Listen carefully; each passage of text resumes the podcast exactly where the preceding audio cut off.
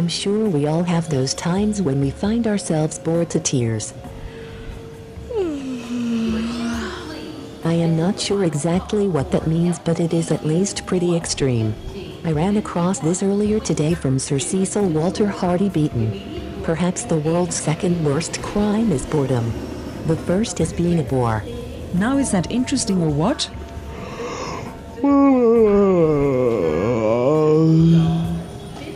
It's definitely fascinating.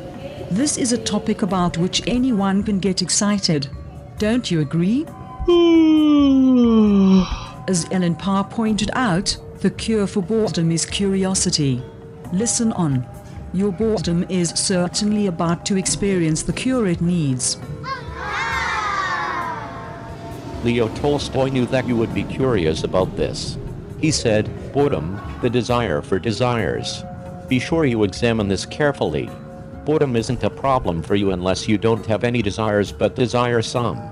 He may have intended that wanting to increase what you want can be boring too, but it seems likely that he only had in mind desiring to change total desire deprivation. Say what? F. Scott Fitzgerald also had a useful perspective. Boredom is not an end product, is comparatively rather an early stage in life and art. You've got to go by or past or through boredom, as through a filter, before the clear product emerges. The good news here is that it may take a while to figure out what Fitzgerald was trying to say, so while you are pondering, you won't be bored. If you get it figured out too quickly, you can also consider Jean Baudrillard's comparison. Boredom is like a pitiless zooming in on the epidermis of time. Every instant is dilated and magnified like the pores of the face. Ew, gross. The idea seems to be that boredom is but a mere pimple on the face of time or some such. Oh dear. Bert Leston Taylor makes the shift from boredom to bores. He said, a bore is a man who when you ask him how he is, tells you. Christian Nestell Bovee was even more elucidating. There are few wild beasts more to be dreaded than a communicative man having nothing to communicate. Of course, he too was talking about bores. Louis Kronenberger even suggested a way of classifying bores. Highly educated bores are by far the worst. They know so much in such fiendish detail to be boring about. However Byron may have had the best idea. It is to be hoped that with all the modern improvements, a mode will be discovered of getting rid of bores. For it is too bad that a poor wretch can be punished for stealing your pocket handkerchief or gloves, and that no punishment can be inflicted on those who steal your time and with it your temper and patience as well as the bright thoughts that might have entered into your mind like the Irishman who lost the fortune before he had got it, being frightened away by the bore. Okay, enough is enough. As Dylan Thomas said, somebody's boring me. I think it's me. I wonder which is worse, boring other people or boring ourselves. I guess the question is worse for you. If someone has to be bored, it might as well be you if the alternative is me. It probably depends on how generous I happen to be feeling. There's something I can agree with. The problem with being bored is that it is so boring. I think I will leave that job for you. If anyone is interested, here is something that at least I didn't find all that boring. Thomas Edison said that genius is 1% inspiration and 99% perspiration. Of course, all that perspiration stuff does sound like it might be pretty boring. At any rate, it would be totally terrific if Edison's aphorism was true, but unfortunately, it isn't. Since most people have a modicum of inspiration and only 1% is necessary, a lot of people have that requirement covered.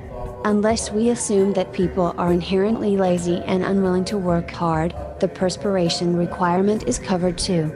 If Edison is right, genius should be quite common, but it isn't.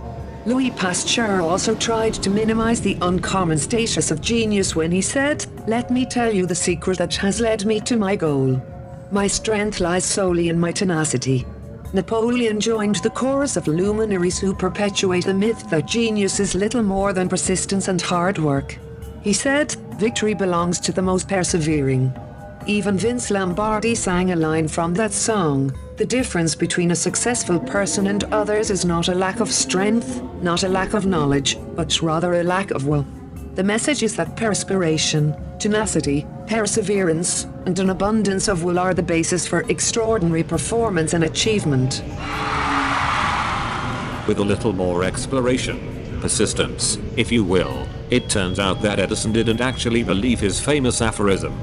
He also said, being busy does not always mean real work. The object of all work is production or accomplishment and to either of these ends there must be forethought, system, planning, intelligence, and honest purpose, as well as perspiration. This may be paraphrased to suggest that if we start with exceptional intelligence and then add forethought, system, planning, honest purpose, and perspiration we make extraordinary outcomes possible and perhaps even likely. The take home point here is not complicated. Exceptional intelligence is a gift that is easily squandered if having received the gift, we fail to combine it with tenacity, perseverance, and continuous perspiration.